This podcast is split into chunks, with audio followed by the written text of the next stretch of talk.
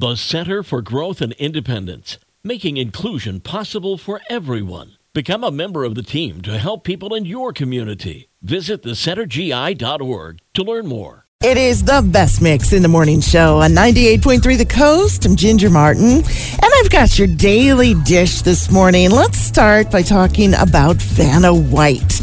She just signed a deal that will extend her contract for the next two years. TMZ is reporting that the 66 year old letter turner received a substantial pay increase from her current $3 million a year contract. It's reported that she hadn't received a raise in almost 20 years, so she was well overdue. Vanna will continue working with Pat Sajak this season, which will be his last, and then work with Ryan Seacrest next year. Season 41 just kicked off this week.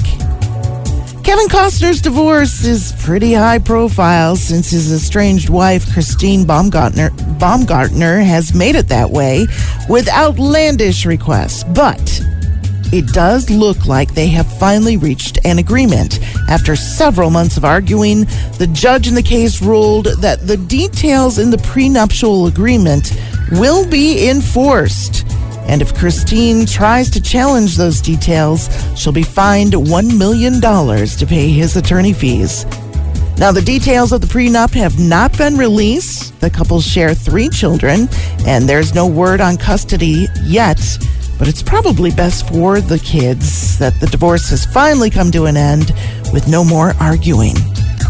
And the wife of Danny Masterson, Bijou Phillips, has decided to file for divorce after his conviction of rape and 30 year to life prison sentence.